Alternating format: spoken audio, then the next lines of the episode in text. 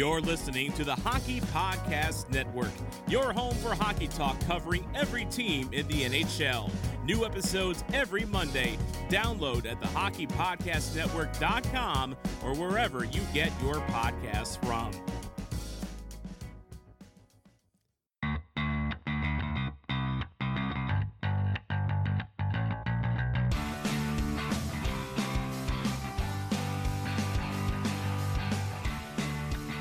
Hello, hello, and welcome to episode 77, episode Paul Coffey of the Tip of the Iceberg podcast, brought to you by the Hockey Podcast Network. My name is Nick Berlansky, and as always, I am joined by Mr. Nicholas J. Horwat. And there are only two teams remaining in the Stanley Cup playoffs. That is the Dallas Stars and the Tampa Bay Lightning duking it out for the Stanley Cup in the finals right now. It is one to nothing Dallas Stars. A little bit later in the show, we have Cleanscape podcast host Michael Farley joining us to talk a little bit about the Dallas Stars run to the Cup final and his prediction on where he think his Stars will finish up in this series. But we also have a lot of Penguins talk to get to. Jared McCann signed in the past week. We're going to finish up our talk about all the Pens rostered players with the Penguins goaltenders. And we're also going to discuss a little article for you by our very own Nicholas J. Horwat. And of course, we always finish with Pens poll and shout outs and call outs. But that is all what is to come. Right now, I just want to know, Horwat, how have you been the past week? This past week, doing good. Uh, working a lot again. Uh, I made wings all morning this morning for football. That is happening as we record this, but uh, hey, as of the moment of recording, the Steelers are up 17 to 3. So My guy Chase Claypool with the long touchdown catch for his first of his career. is he the number two wide receiver this year and not Johnson, who I think we all thought I it was going to be? I feel like there's no num there's no it's kind of like the Penguins lines. There's no real numbering of it right now. It's just go out there and make plays. And then whenever Diontae Johnson can't make a damn catch, Ben's going to throw somewhere else. Fair enough. He'll he'll he'll pick it up. But this isn't a Steelers podcast, it's a Penguins podcast. So other than that, why don't you say we get started with the Jared McCann signing? It happened later in the week and of course McCann signs a 2-year deal for 2.94 million dollars on the AAV. What do you think of the signing first overall considering the contract that he's getting signed to?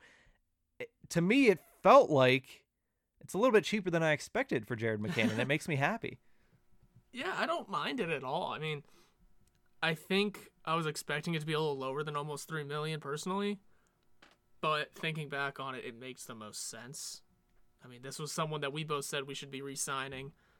Um, as time went on, I was thinking, you know, if we sign him, cool. He has time to turn it around here because we know he could probably do that. Yeah, he ended last season with 22 games without a goal, but we know he's a good player and can do things.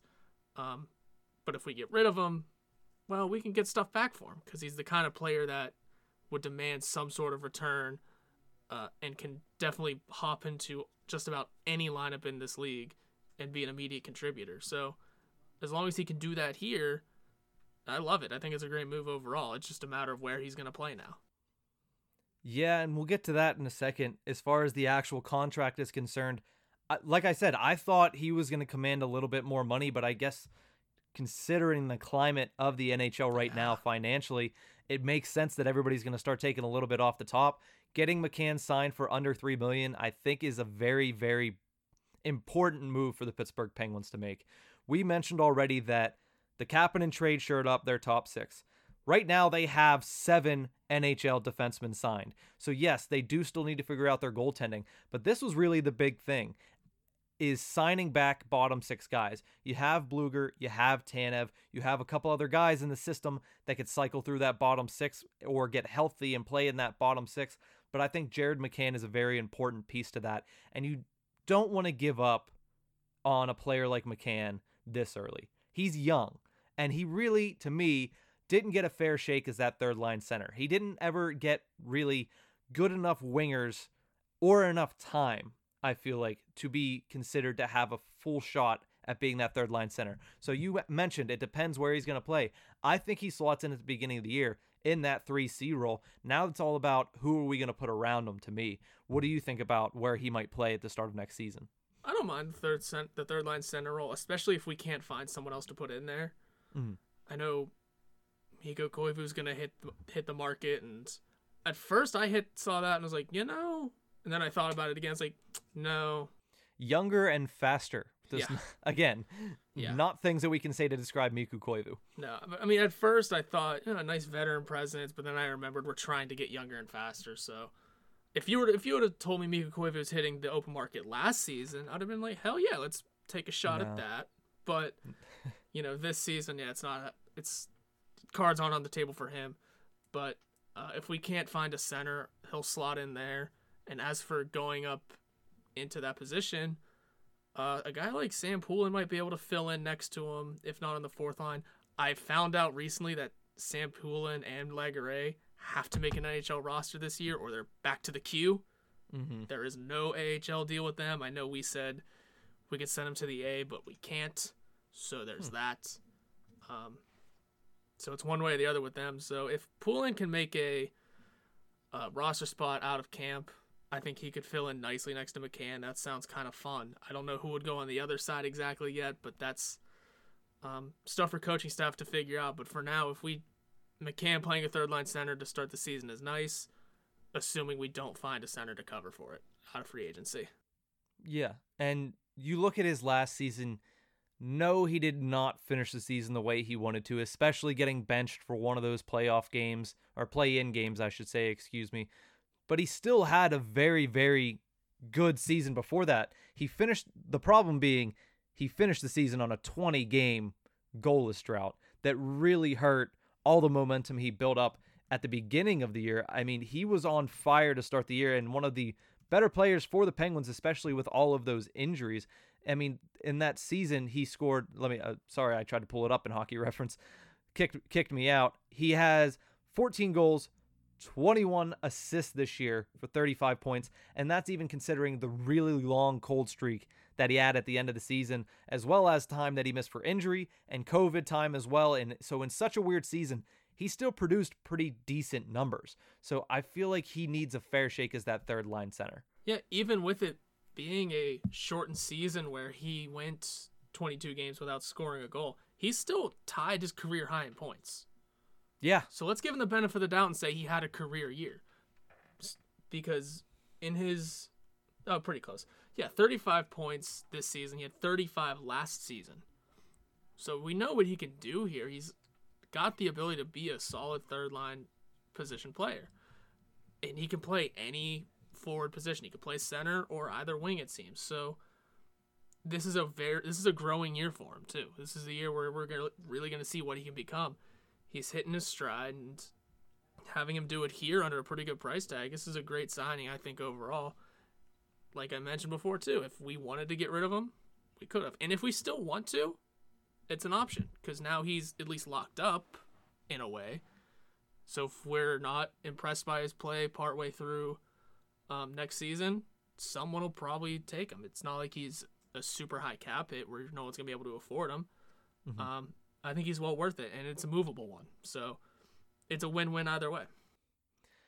this is a move that, like I said, when I first saw this move happened, I was not expecting it. The next thing that I thought was going to happen for the Pittsburgh Penguins was either a Murray trade or it was going to be some other cap dump kind of trade. I didn't expect them to be signing somebody, especially before the free agency period begins on October 9th.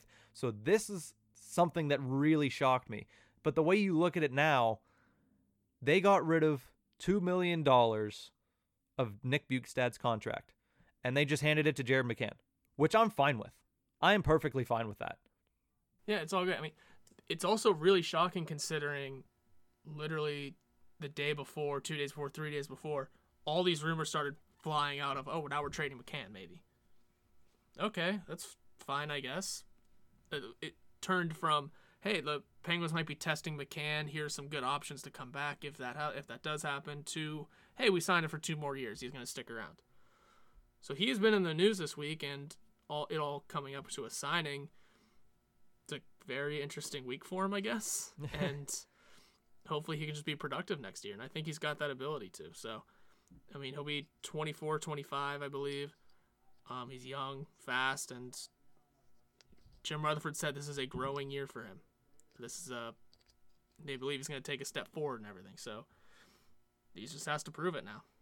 Yeah, and you said young and fast, where we mentioned Mikko Koivu. Yeah, maybe not young and fast. No offense to Mikko Koivu, he's had a great career.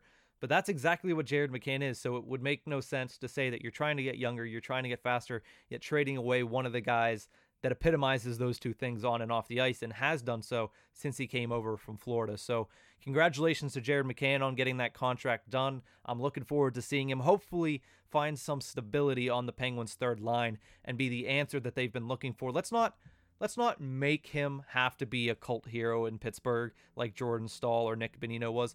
If he can just play steady as the third line center, I will be happy. He doesn't need to be a 20 goal scorer. He doesn't need to go out there and score the biggest overtime playoff goals. He just needs to go out there, be steady defensively, and eventually put the puck in the back of the net, which he showed last season that he's capable of doing. So, props to Jared McCann getting this deal done.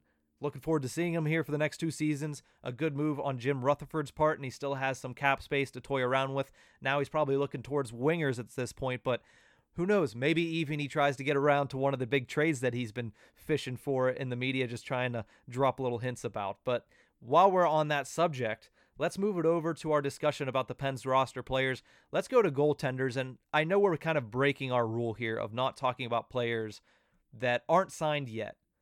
But we got to start with Tristan Jarry because as of right now, all signs point to Matt Murray being the guy that's getting traded away. So therefore, Tristan Jarry, you would have to imagine, is the guy that the Penguins go out and sign currently in RFA. I think he's going to be the number one goaltender next season, and I think that's pretty cut and dry at this point.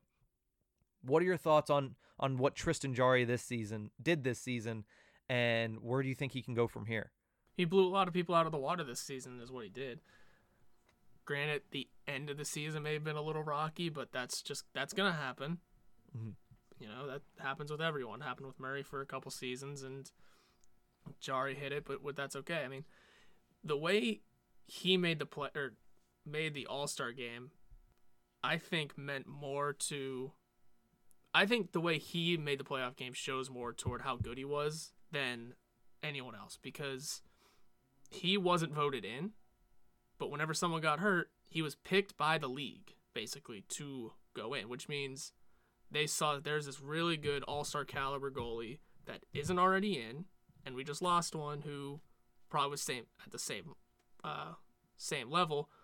So they went out and picked him. So if anything, his all star appearance means more than uh, Letang was the other one that went in because he was voted in.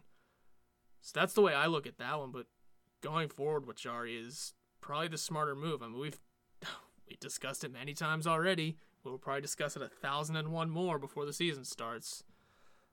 Um, but yeah, it's gonna be fun watching Jarry. It's gonna be nice knowing we have a number one starting goalie that's hopefully gonna be a little more consistent. I know we've had Murray for the past couple years, but we've also seen him just hit the rocks. Like it's not what we've wanted to see from him, but it happens. Yeah, and consistency was really not a thing from from Matt Murray. Sorry, I, I had my mic on mute to look something up really quickly. But for Tristan Jarry, yeah, we want to hopefully see him take over and be the number one guy. Wouldn't it be nice to get through a season without goaltending controversy? Yeah, it would. I think the fun thing about this though is this was the first season in a couple years. I forget when the last one was that we only used two goalies. Yeah, yeah I a, mean, yeah, there was a little controversy in it, but we didn't have to pull. I mean, yeah, Larmi came up for a backup role, but he didn't have to play. So he didn't have any stats calculated. DeSmith obviously didn't come up at all. It's the first time in a while that we haven't had at least three goalies play in a season. Yeah, that's true. So I guess in, in a way it was mitigated controversy yeah, for the Pittsburgh Penguins this year, but there was still a battle for the number one spot. And of course, it, what's going to happen over Twitter and everything is people are going to take a side and it's going to become a headache for everybody trying to look at the situation and, and make a point about it. But this season, I would think Matt Murray probably gets traded. So Tristan Jarry's the guy. I don't think there's a way Casey DeSmith pushes for that number one role, which we'll get into Casey DeSmith in a second. But like you mentioned, J- Tristan Jarry, an all star. He was 20, 12, and 1 last season with a 921 save percentage, a 243 goals allowed average, and 11.07 goals saved above average. So a hell of a season for his first full time stint with the Pittsburgh Penguins. And then reportedly, the contract that he's asking for is about $4 million for roughly two years, which right now the Penguins could swing that deal. They're going to probably have to make a couple other moves because that would leave them with around roughly $2 million in cap. And that's not where they want to be with the self imposed salary cap. But that's going to be interesting to see because that's what it was reported asking for, which is not bad, especially when you consider his backup, who will be Casey DeSmith, is only scheduled to make 1.25. Which is where he probably should be as well. I mean, Casey DeSmith, we've seen it whenever Murray was struggling, can be a great goalie. He can get mm-hmm. wins, he can sustain and hold on to saves. It's just a matter of his consistency, but we know he's not going to be a starter. We know Casey Smith isn't going to come up and battle for first for the starting job. We don't believe, at least, right? I mean, nah, I definitely don't believe he he'll be able to challenge that starting position unless he pulls some bullshit. But I don't see it happening for him.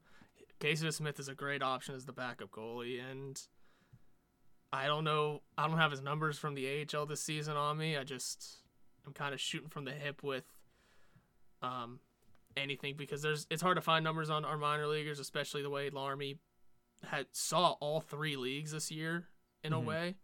Technically, yeah. Yeah. So that's his will be confusing, but as for DeSmith, I mean, he's hungry to get back in the NHL probably. That's for damn sure. Yeah, and you look at the way that he played that last season that he earned that contract. He played in 36 games 2 seasons ago for the Penguins. And he he didn't play horribly. He had a 916 save percentage and a 275 goals allowed average. So if he can pull that off in 35 to 40 games, that's exactly what you want out of a backup goaltender. And uh, just for a point of reference, last year in the AHL, he had 41 games played, 292 goals allowed average, and a 905 save percentage. And I know he got off to a really rocky start at the beginning of the season, so he kind of pulled his numbers up there towards the end. Uh, I like Casey DeSmith. I think he really needs to make sure he has an idea where his passport is before the season begins. But he's on a contract that is only $1.25 million for two more seasons he's a good backup option. I think once he comes up into the NHL next year, he's going to do exactly what he did two years ago. He's a steady guy that plays to his competition. And yes, that hurt him in the AHL at first, but now I think when he comes up to the NHL, he'll be ready to take in that role. And that's a big thing for somebody like Emil Larmi, who you mentioned last year.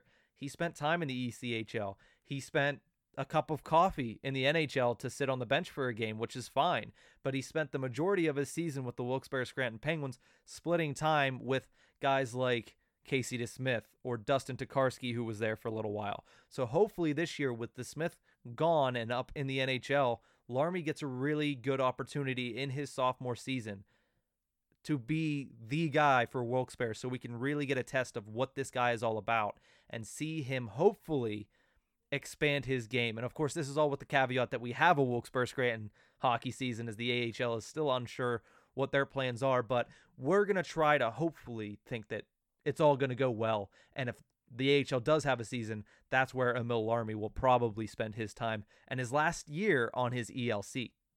And that's perfectly fine. It's a good growing year for him as well. Every goalie's got to get there, kind of start somewhere the AHL is a hell of a spot for him to do it in. He's got to still adapt a little bit to the game. It seems. I mean, yeah, last year he came in and played. A, he played a lot of hockey at least, mm-hmm. But it was between leagues, and it's hard to get a feel for what you're trying to play with whenever you're jumping between the E and the A, because those are two vastly different styles of hockey. You know, you're playing in the ECHL and it's 90s hockey again. It's a little more gritty. It's there's gonna be I went to a Florida Everblades game with my mom, and there was a line brawl. I had never personally seen one in real life that I can remember, at least, but a line brawl broke out. So we know that the E's still got a little edge to it, while the A is full of the guys that still have that grittiness to them, but also has these guys that are trying to prove themselves to be NHL players. So there's skill involved. So the A is a very weird melting pot of all that. But once you get, you know, to one or the other, that's when you got to start feeling yourself out. He needs to stay in a consistent spot to learn what he can be and for management and the front office staff to really learn what he can be.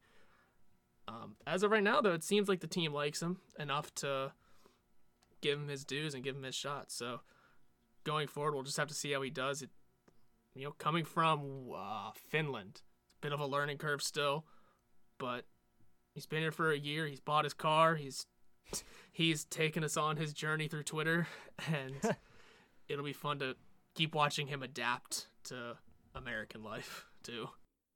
Yeah, and he is a great social media follow, as you've probably mentioned there. Uh, with all the things you mentioned, you can follow him on Mm-hmm. on Twitter or on Instagram. He's a, he's a great follow, so go check Emil Larmi out. But before we get into discussing your article from last week, Horwat, I love that you mentioned the ECHL because I have a soft spot for that league. I miss those days of growing up at the War Memorial Arena watching the Johnstown Chiefs of the ECHL.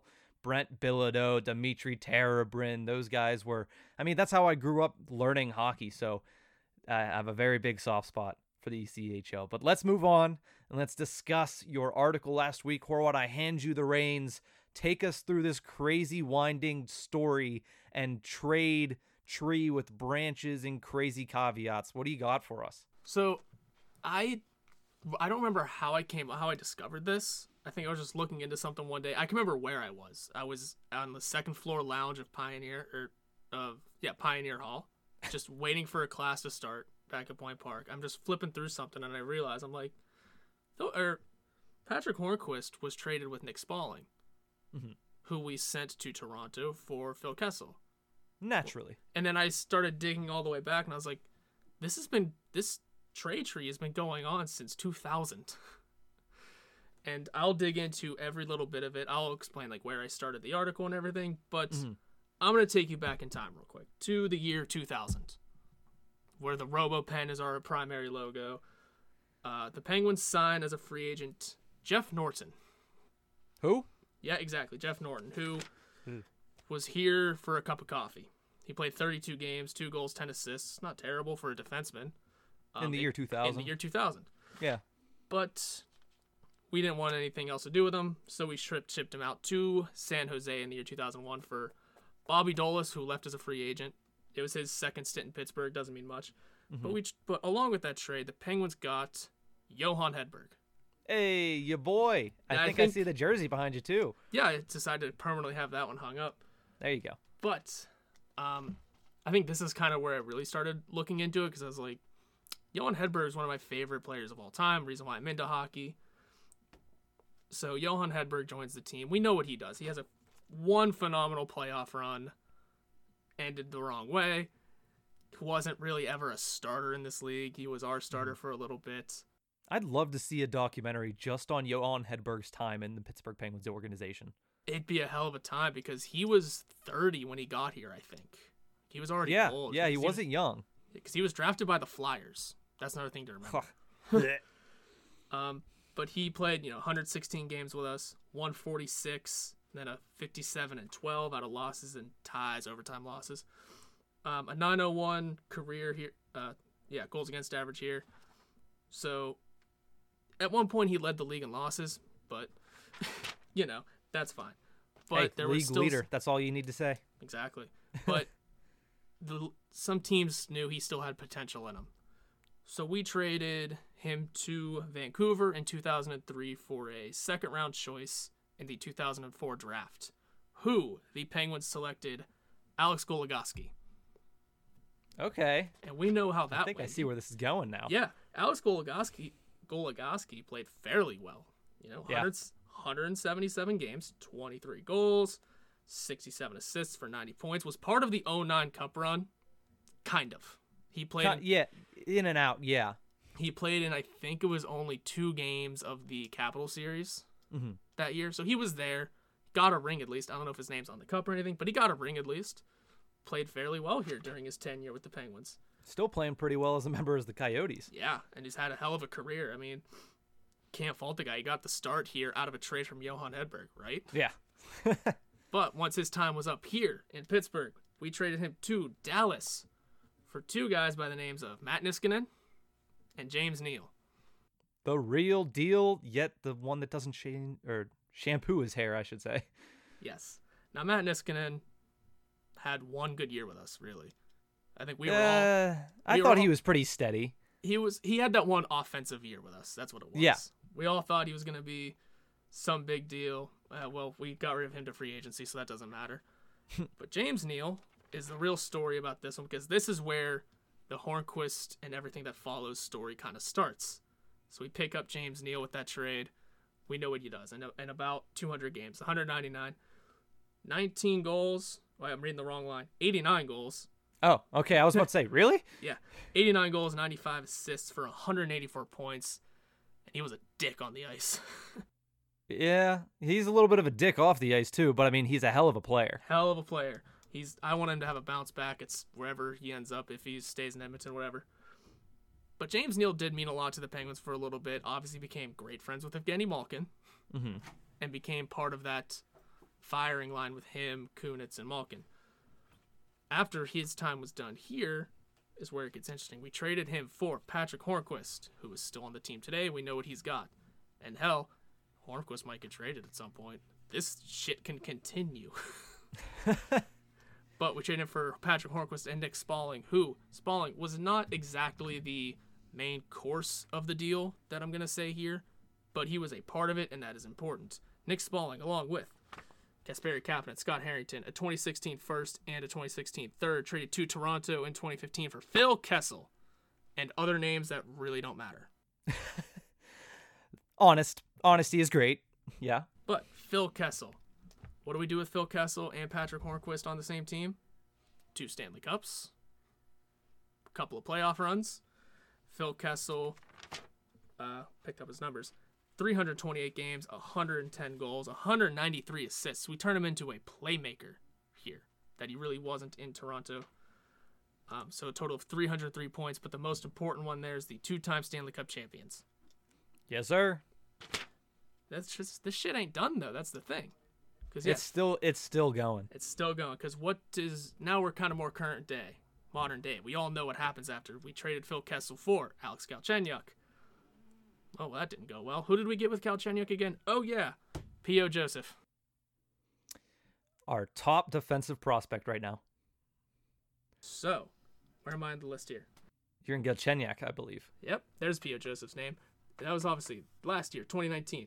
But Gal- Alex Galchenyuk. I feel like we expected more, right? Everybody expected more of Alex Galchenyuk, and it's unfortunate because of who he came back for that those expectations were that high. But Yeah. he played decently with Minnesota, and he's a UFA right now. I, I don't want the Penguins to sign him, but somebody will sign him. Somebody will, and he'll probably be decent again.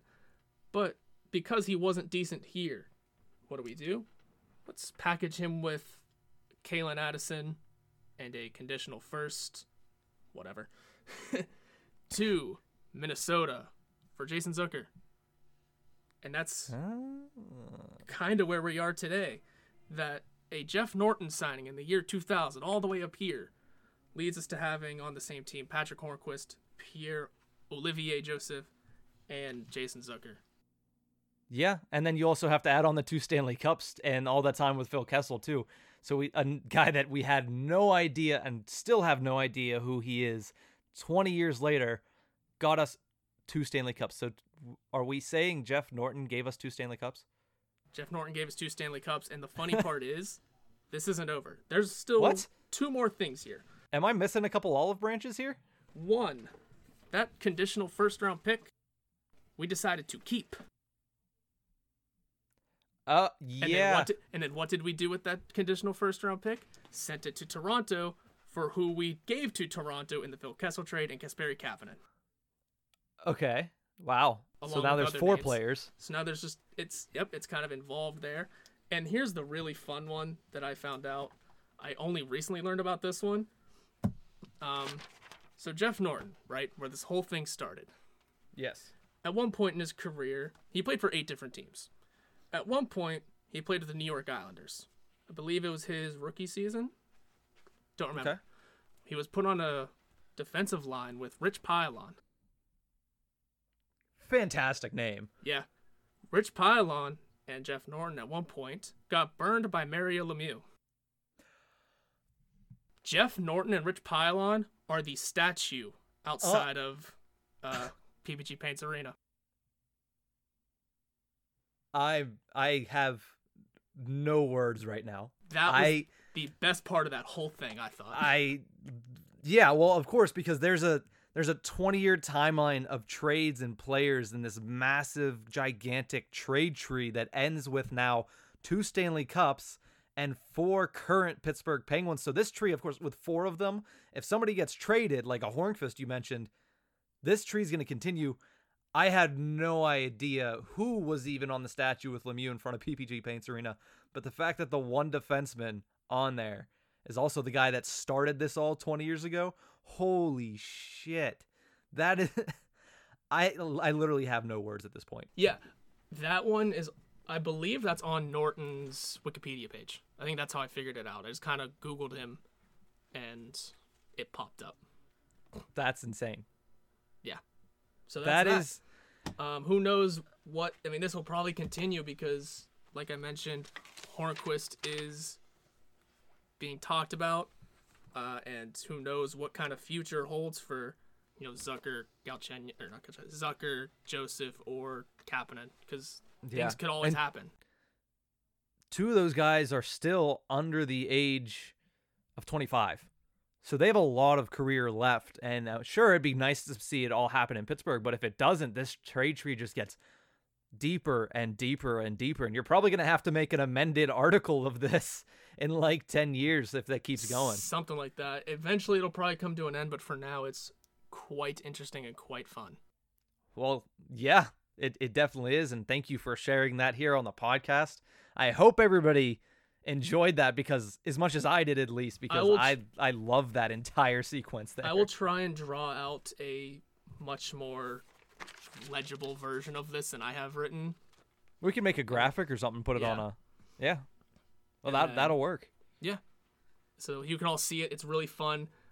Uh, and really read the article. I'll tag it whenever this gets posted, um, because it's really interesting to read as well. If uh, just knowing it starts from the Hornqvist and Neil deal, and goes from there, and how it's still helping us out. Obviously, Yeah. there's been highs and lows, yeah, but I mean, also let's think about it. Since we got since the year 2000, we've only had a couple of very very down years.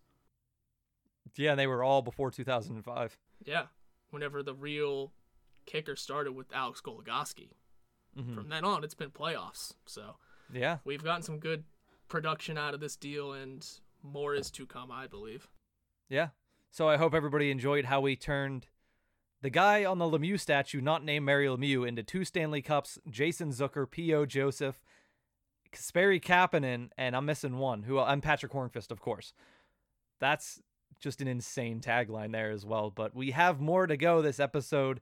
We have to continue trekking on after that. We do have an interview coming up right now with Michael Farley of the Clean Skate podcast. We talked to him about the Stanley Cup finals and about the Dallas Stars, who he covers here on the Hockey Podcast Network. And then after that, of course, we'll finish it off with the Pens poll and shout outs and call outs. But before that, let's hear a word from our sponsors at Manscaped. This episode of The Tip of the Iceberg is brought to you by Manscaped, the best in men's below the belt grooming, offering precision engineered tools for your family jewels. Got a crazy bush? I may not be a contractor, but even I know that if you trim your hedges, your tree stands taller. This is why Manscaped has redesigned the electric trimmer. Millions of balls are about to be nick free thanks to Manscaped's new and improved Lawnmower 3.0 featuring advanced skin safe technology to keep your soldier polished and cut free. If you're like me and like to handle this kind of business in the shower, the Lawnmower 3.0 is waterproof and features an LED light, so even guys as blind as I am can see what they're doing. If you are listening to me, you are one of the first people to hear about this life changing product, and you too can experience it firsthand. Get 20% off and free shipping with the code THPN at manscaped.com. Again, that's code THPN for 20% off and free shipping at manscaped.com. Trust me, your balls will thank you. Hockey fights, lifestyle, and tales from a first round draft bust? We have it all and more on the Hockey Podcast Network, your home for boutique hockey content and podcasts covering every team in the NHL. Welcome back to the Tip of the Iceberg podcast, brought to you by the Hockey Podcast Network. As we mentioned earlier in the show, we are being joined right now by the host of the Clean Skate podcast here on the Hockey Podcast Network, covering the 2020 Western Conference champion Dallas Stars, who currently hold a 1 to nothing series lead in the Stanley Cup final. Welcome onto the show, Michael Farley. How's it going, buddy? Man, Western Conference champions. That's got a pretty good ring to it. Uh, I'm sure you're loving it up right now. I, am having a great time, to be honest. I'm hoping we can get one more title here uh, before the season's over. Yeah, and it's something that beginning of the season you had me on. You were my first guest spot on the network, so the first time I went on anybody else's. And at that point, they were 07 and 2, I think. And you're like, man, this team just doesn't have it. I don't know. Like, I want to see them have it, but I don't know. I was like, no, they'll be fine. And look at where we're at now. You're in the Stanley Cup final, up one to nothing as well, like cherry on top uh, at this point. So, I mean, is it fair to say that this team has surpassed your expectations this season? I think that this team has blown everyone out of the water. I don't think you probably could have talked to all of the insiders, all the analysts, and all that stuff. Like, talk to Brian Burke and all them, and I guarantee you, I don't think anyone would have predicted the Stars in the Stanley Cup Finals. I mean, I think you look at Tampa, and I think a lot of people had them, you know, in their brackets right up to the end and probably winning the whole thing. But I, the percentage of people that had the Stars here now, especially when, as you were talking about, they were, I believe they were, like you said, one seven and two, one seven and one, something like that. They were horrible. But right after that fact, they went on a 14 one and one stretch to sort of recover their season and, you know, it was sort of that whole thing this throughout the season. It, it was the consistency is whether or not what Dallas Stars team we were going to get on a nightly basis. And I think, you know, they had the little bit of a break. It let some of the veteran players that maybe were a little bit tired, like Pavelski, Sekera, and Perry, that we brought in at the beginning of the season, a little bit more time to rest due to COVID. And then they're able to come back. They're fresh and you know what? We're starting to see consistent Dallas Stars hockey every single night. And that is what I've been asking for since the season started. That turnaround you're talking about, I guess we'll just call that the Berlansky bump then. Is that fair to say? We'll just call it that.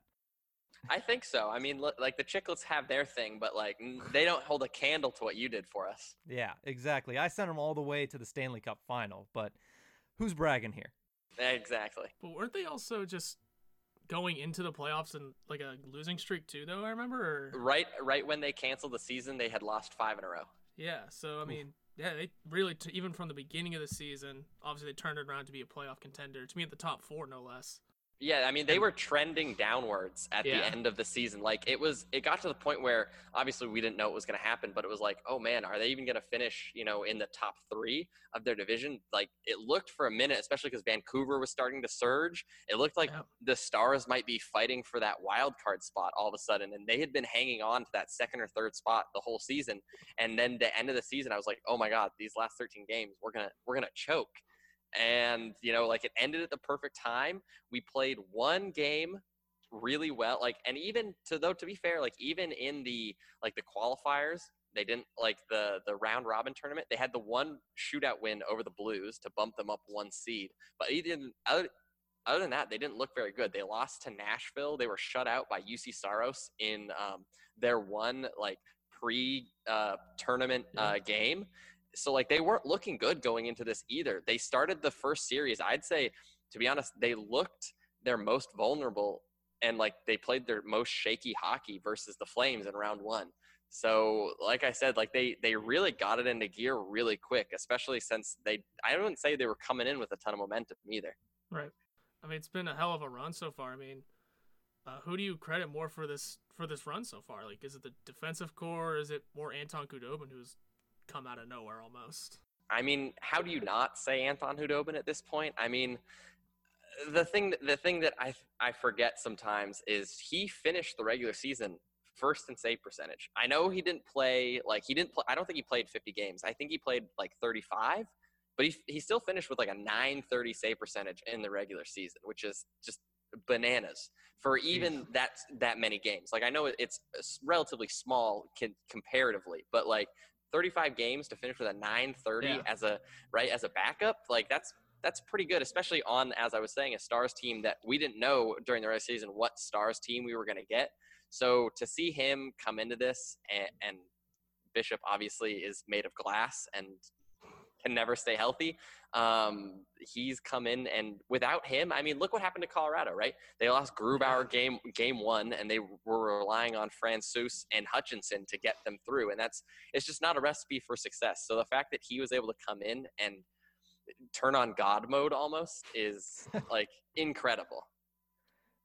Yeah, you mentioned Khudobin, and I'm sure he is definitely one of the front runners at this point for the Conn Smythe voting.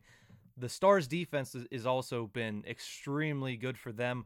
You look at last night; they had a couple of goals from their defense core. They have 15 total in the playoffs, which leads the NHL. But who do you see as the leading Conn Smythe candidate for the Dallas Stars? So if they pull it off, three more victories, who do you think gets it at this point?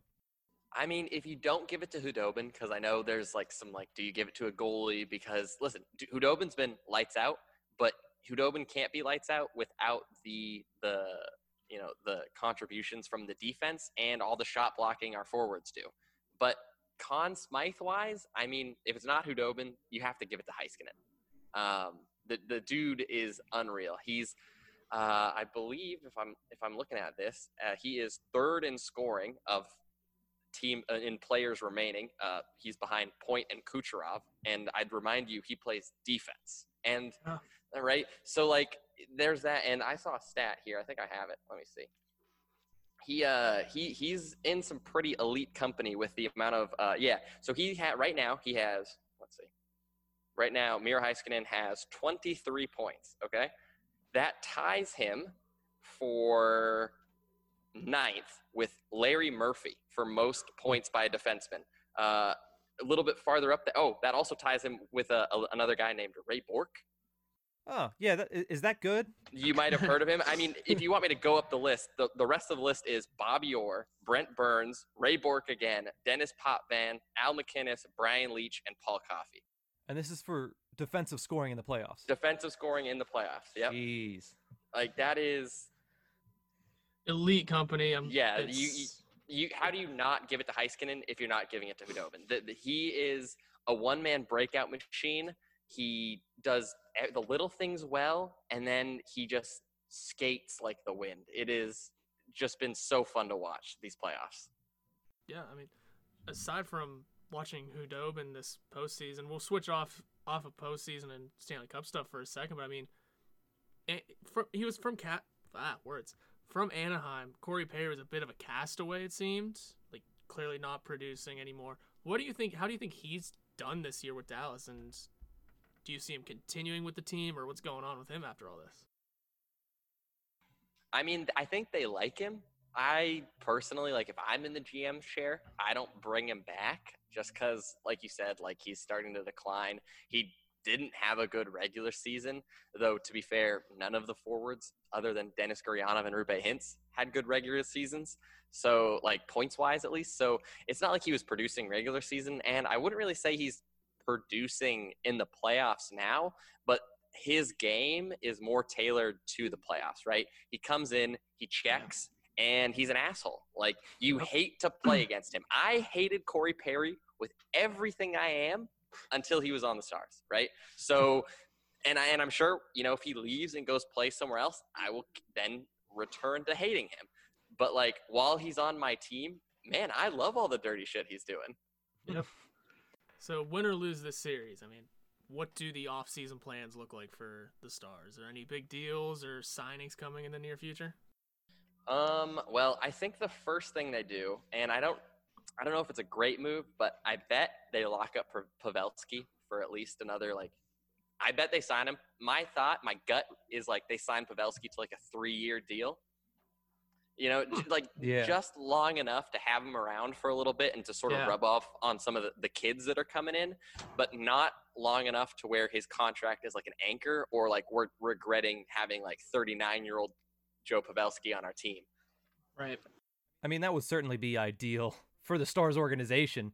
I mean, who knows what Joe Pavelski is even looking for in an extension, but definitely as far as the Stars are concerned, that would be be an amazing deal for them because he's been very good in this postseason as well. And then, like you mentioned, he could definitely be a good mentor for a, a Denis Gurianov, uh, a Joel Kiviranta, or a Roope Hintz, who I know is your boy. So it would be, especially his off the ice antics as well. He's very, very calm, collected, and does the right things both on and off the ice. So that's something that just the value extends beyond being the best net front presence in in these playoffs. Like at this point in the playoffs, like he's not even our net front presence anymore. Like I know that's where he was so deadly in San Jose, but at this point, we're using him in these playoffs to win faceoffs and block shots almost.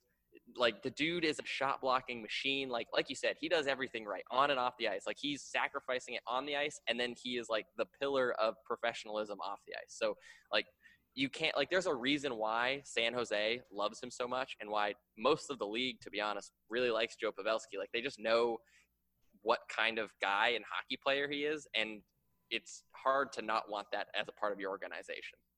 Yeah. And we talked a lot already about goaltending. So I I do have one more question about goaltending for the Stars for you.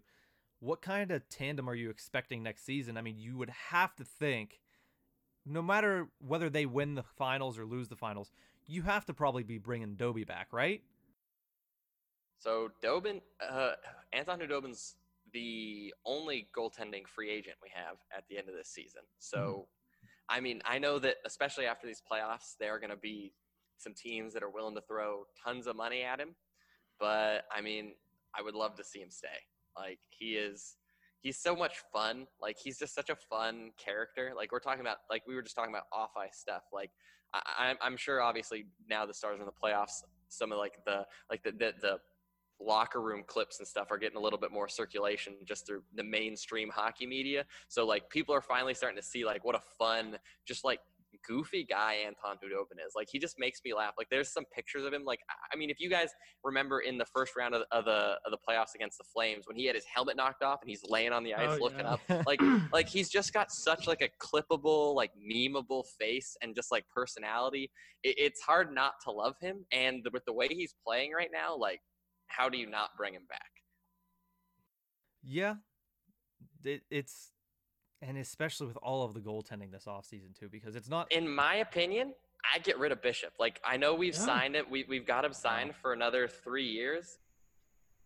I mean he's going to be hard to move though because he's got like a modified no move clause and, and all that junk. And he, he's got a pretty decent cap hit at 4.9 um, and he's getting old and he's never healthy. So i don't know really who would want to take a shot on bishop but if it's me, I'm getting rid of Bishop. I'm re-signing Khudobin, and then I'm I'm going fishing in the crazy goalie market we've got this season. I'm glad that you mentioned that because, as I am aware of, and I know some other people on the network are aware of, you're also uh, slightly a fan of the Edmonton Oilers, and a big question there is going to be goaltending. So, for one, do you want Matt Murray if you're Edmonton, and if not, are you trying to get another goaltender here, or are you running with Mikko Koskinen? Oh wow, okay, we're we're asking Edmonton questions now. Just had to throw one in there. That's fair. That's fair. Um, I mean, I heard a rumor that Mike Smith might even come back. That's a big no-no for me. Um, that, that's a no thanks. If I, I mean, I wouldn't be upset with Matt Murray. I think he's a decent goaltending. I think the biggest thing the Oilers need to worry about right now is um, people other not named McDavid and Draisaitl scoring and you know keeping the puck out of the net at this point. So right, like we can put hell, you throw like John Gibson in there, right? You saw what happened with John Gibson and the Ducks, right? John Gibson is a lights out goalie, but if he doesn't have a team in front of him, there's nothing he can do. So, yeah. right, if, if the Oilers want to be good, yes, they need a good goaltender, but I think there's a few areas they address first before it. Because like Mikko Koskinen is a steady goaltender. He signed for another couple more years, and if you go out there and you pick up like a I mean, I don't know. Like, there's also like Markstrom could be on the market and stuff like that. Like, there's there's some decent goalies out there. Like, I just like I think you wait, you shore up some of your other positions because if you don't shore up that and then you go out and get a goalie and be like, all right, now we've got our goalie. They're still going to be bad if the team's not good. You're, I was saying, are they trading for Fleury? Is that the move? Is that what's happening?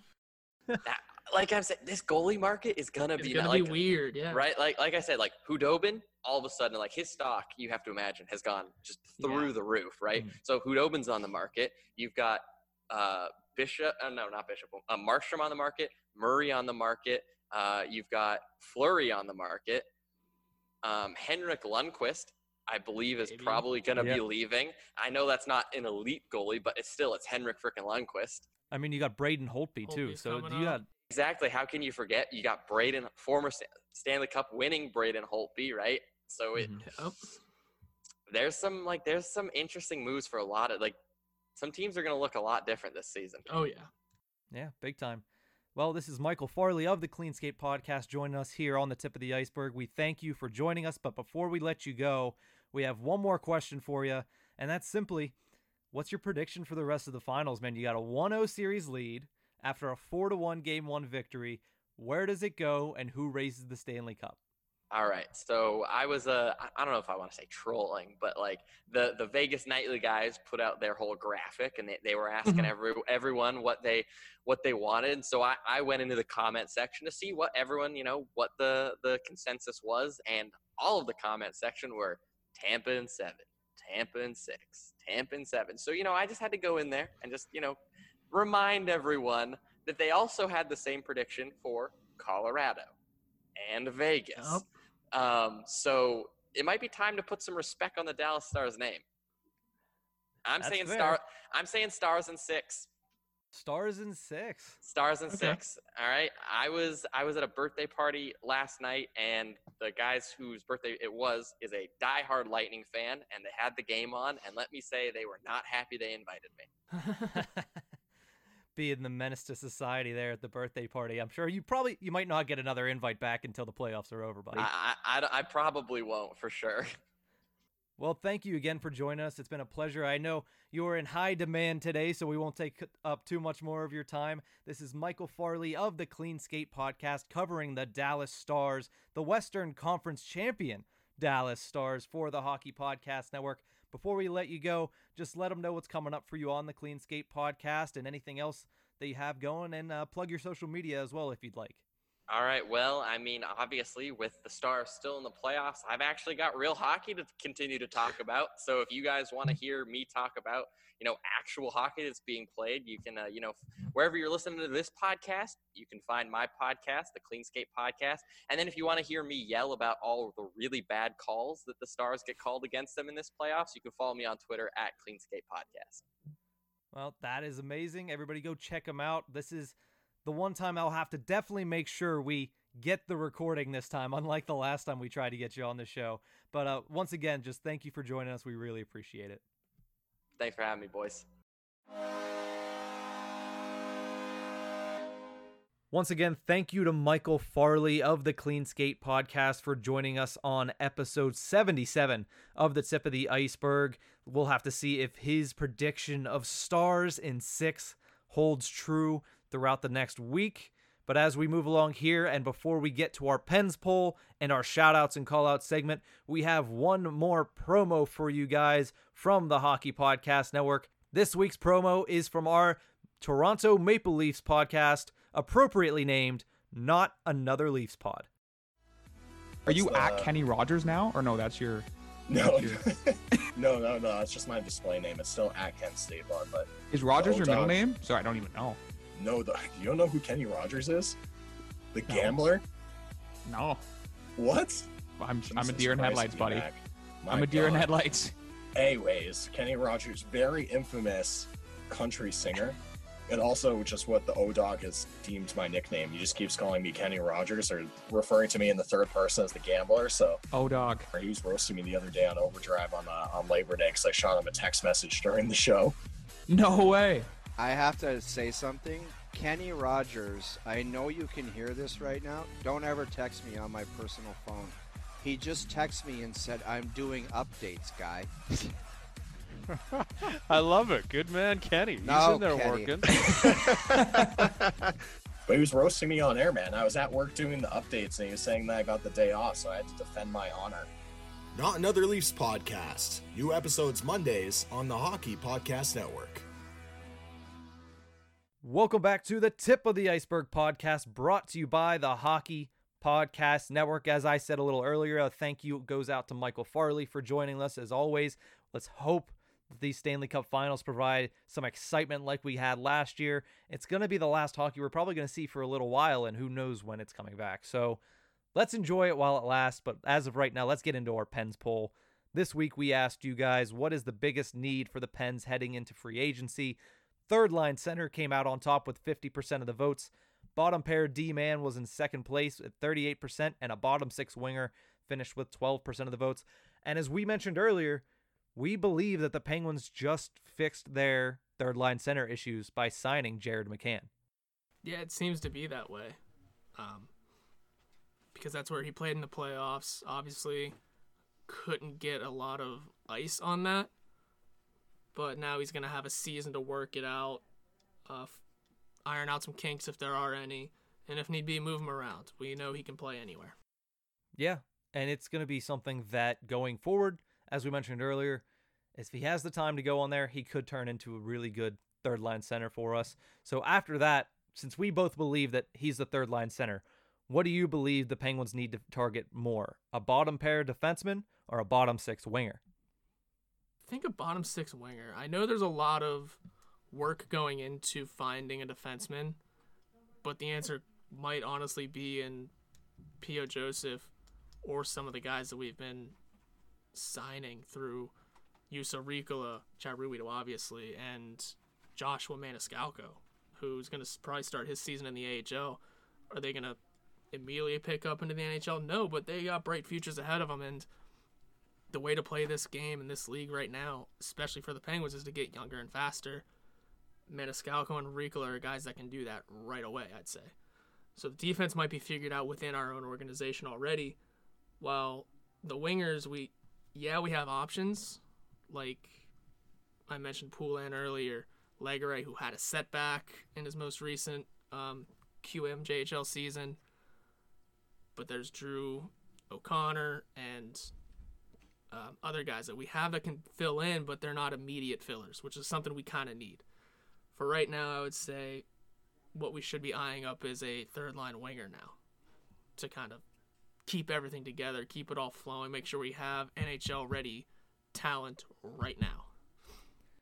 It's interesting because when Rutherford said he wanted to be a player in free agency, I thought that meant for a third line center, which is why I voted that at the time when this came out last Monday. And then, of course, the McCann trade blew that completely out of the water. I feel like what the Penguins really need to look for in the free agent market is that defenseman. You said winger. I love Juuso Riikola. I love Chad Ruhwedel. But I still think they need somebody else out there to start the season. Maniscalco is not going to be ready. Not right away. He's not going to be ready. Neither is Cameron. I believe Cameron Lee is his name Cam that they Lee, signed out of about him, college. yeah. But I still think the Penguins need to go out there and get a bottom pair defenseman, especially if you're going to keep Jack Johnson on that bottom pair. You need a guy to play opposite of him to really try to minimize the negative effect that he has on the game. So to me, that's their biggest need. Yes, bottom six wingers are important, and the Penguins do need to sign at least one or two of them. But I think the more pressing need and the bigger need for your team to push them to that level of getting back to being a competing team for the Stanley Cup, you need a better bottom pair defenseman. And it seems like Johnson's going to be here, so you need to get somebody that can play with Jack Johnson on that line. And that's that's what I'm hoping they address come October 9th. That you'd have to hope so, and that's coming up fast. Oh yeah, only a couple weeks away from the start of free agency. It's going to be a whirlwind of a couple weeks here before we get to that point. But before we close out this week's episode, as we always do, let's head over to our shout outs and call out segment. Shout outs and call outs this week brought to you by coolhockey.com. Go to coolhockey.com slash THPN. Use the promo code THPN for 30% off your new favorite hockey jersey. Horwat, let's start this week with call outs. Let's start with the, the bad and the negative. Damn, I actually don't have a call out right now because I couldn't think of any. I feel like I had one at one point this week. so I'm going to divert to you real quick because I feel like I had one and just didn't write it down, totally forgot it. Oh come come on, you don't you don't got my call out. See, my, I have a call out now. It might just be you for not having a call out. What, what's going on here, Can buddy? I take your call out if you do that? My call out this week is anybody who dislikes Doc Emmer, kind of on the same train as last week. Anybody who disliked the movie Tenet, but people that don't like when Doc Emmerich calls hockey games, he is the voice of the NHL. Let's let's not understate the fact that there's a reason that this man has been calling the Stanley Cup Finals for so many years. It's because he's the best guy to do it, and he is so great. And everybody's gonna make fun of him whenever he just you know randomly yells, "Oh, paddle board it away," or what one of one of his signature tropes like that. But like, I love Doc Emmerich. I think he is one of the top, if not the top, hockey voice in NHL history, and that is up there along the lines with guys like Mike Lange from the Pittsburgh Penguins. So I mean, anybody who dislikes Doc Emrick, I don't want to hear any of your slander towards him because he is a gem for the NHL. So don't at me at that stuff. It's just he he's one of the greatest, and I get irritated when people disagree with that fact. Yeah, and I get it. That's I I don't think I liked him for a little while just because I don't know why. Just one of those things I just didn't like, and obviously he's growing on me. Obviously I've gotten used to him, and it's just the little things I guess that those tropes that you hear all the time. You get used to them it's a hard thing to get used to, I guess, whenever I was just a kid. I don't know. It's hard to explain why I didn't like him for a while, but I've gotten used to him, obviously. He's a huge Pirate fan. Yeah. I'll give him that, too. Damn, it's hard to be a fan of the Pirates, because you know what? I have figured out my call out. I'm going to divert to baseball again, because uh... I did the numbers on it. The Pirates would have a record breakingly bad season if it was a full 162. They are 15 and whatever right now. They're the Detroit Red Wings of the MLB. Yeah, they probably won't win by the time this comes out, so I'm sure my 15 wins and whatever gonna... losses is going to still be 15 and whatever. Uh, I don't know what I just don't know what happened this season. I guess I don't know if they were trying to lose or I think people expected more. There was a lot of hope going in hope, I guess. I don't know. There was a lot of weird I feel like it's hope for the future, not hope for this season. Because yeah. if anybody had a hope for this season, they were sadly misguided. Yeah, but there was just a lot of weird positivity about this season of, oh, they're going to get at least 20, 20 something wins. I'm like, no, they're not. no, they're not. And there's like a no. week left of the season now, and it's not looking positive for a above 17 max win season this year. I believe if the numbers would have panned out, whenever I did the math at least, they would have only finished with like 40 wins. Or at least that's the the pace they were on for whatever. It's not good.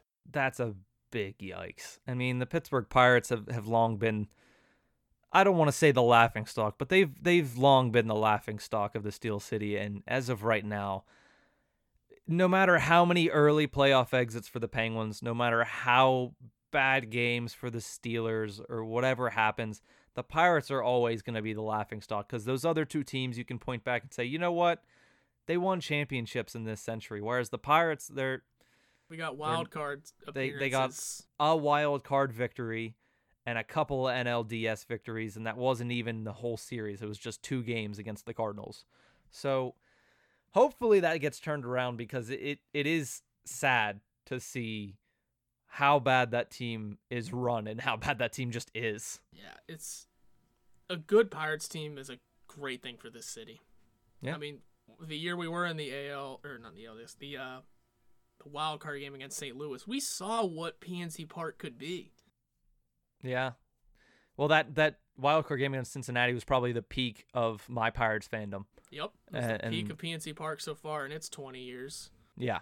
So that's baseball talk with Nick and Nick. Uh, let's go into our shout outs. Horwat, do you have a shout out I do this have week? shout outs this week. There we go. Making it up. It's this week for me it's Bill Guerin. He said Ooh. he said we're going to make moves like him or not. We're going to change this team for to win and win now. And by God is he doing it. he is saying Mikko Koivu's not coming back. He's collecting collecting a Bjugstad from us. He's signing Brodin, correct?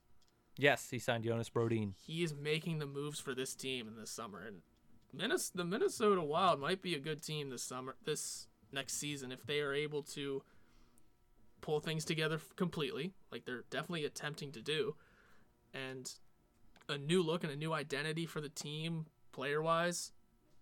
You know, that could really build a good chemistry in that town You want to see Yeah. that team do well. That's like the Pirates. You, you want to see the Pirates win. You want to see a Minnesota hockey team do well. Yeah. That that would certainly be the way to go. I want to see how they figure out their goaltending situation before I'm ready to put any eggs in that basket. But I'm sure. I guess I'm sure Guerin will figure that out. yeah, yeah. It seems like he's been making all the right moves as of right now. Like but let me finish off this Farley. week. I mean, there's going to be a goaltending market this summer. Or That's fall. true. Yeah, and it is a buyer's market too, so they could get somebody for a little bit lower than market value. So that hey, we'll see what happens with that. Like we said all the time in the past couple weeks, this offseason is going to be quite interesting. So keep an eye on the Minnesota goalie controversy as well. But before we close out, my shout out goes to Barry Goers. We tweeted about him earlier last week. The former Wilkes-Barre Scranton Penguin defenseman. He played four years in the Penguins organization. He competed last week on American Ninja Warrior on NBC.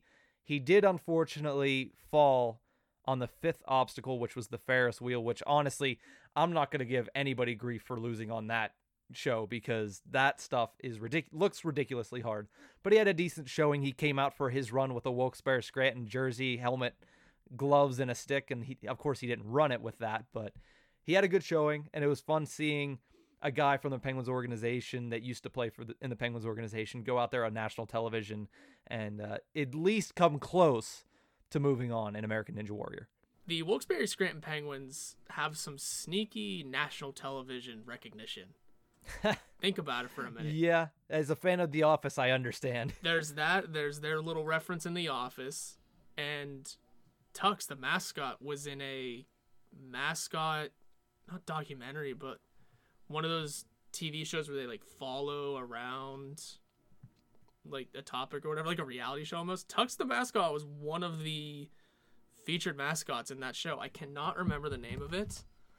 Yeah, we'll have to we'll have to post about it. I'm gonna bring it up while I'm But- talking about it. But I remember him being on that. But aside from that, now he being on I can't remember his name now, but he being on Ninja Warrior is Mm-hmm. impressive, man. Like that you look at most skill based TV shows and you think yeah, that seems easy. That's the one show you look at and you're like, no, not a chance. It's No. that easy. No, those people are physical specimens. They are just completely and utterly impressive. And his his name was Barry Goers. I'll, I'll, I'll say it one more time. Go check it out. We posted the link to the NBC video of him his and his run. It's about six minutes into the clip, so go check that out. Do you have that last little tidbit before we go here? Still trying to find it. Tux the Penguin. it's gonna take me a moment. I know he was in a show. It's gonna Eh. drive me crazy though. But you can Yeah, close that- it out and then I'll come back to you. Yeah, we'll we'll close it out. If you don't have it by the time we're about done, then we will. Uh, we'll just tweet it out and follow us at Iceberg Podcast, and that's where you'll find it. But uh, that is all for this week's episode of the Tip of the Iceberg. And unless you have it, I think we're gonna call it a week. believe it was called Behind the Mask. I can't prove that he was exactly on it, but I'm pretty sure.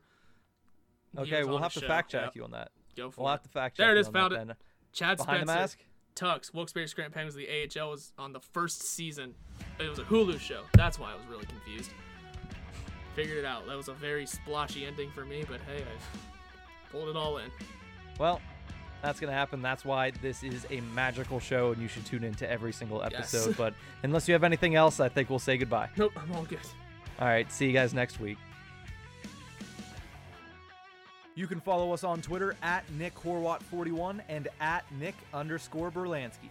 You can also follow the show's Twitter handle at Iceberg Podcast. This podcast can be found anywhere you get your podcasts from, so please subscribe and rate us on Apple Podcasts. We are brought to you by the Hockey Podcast Network. You can visit them on Twitter at HockeyPodNet or at the hockeypodcastnetwork.com. Every team, everywhere.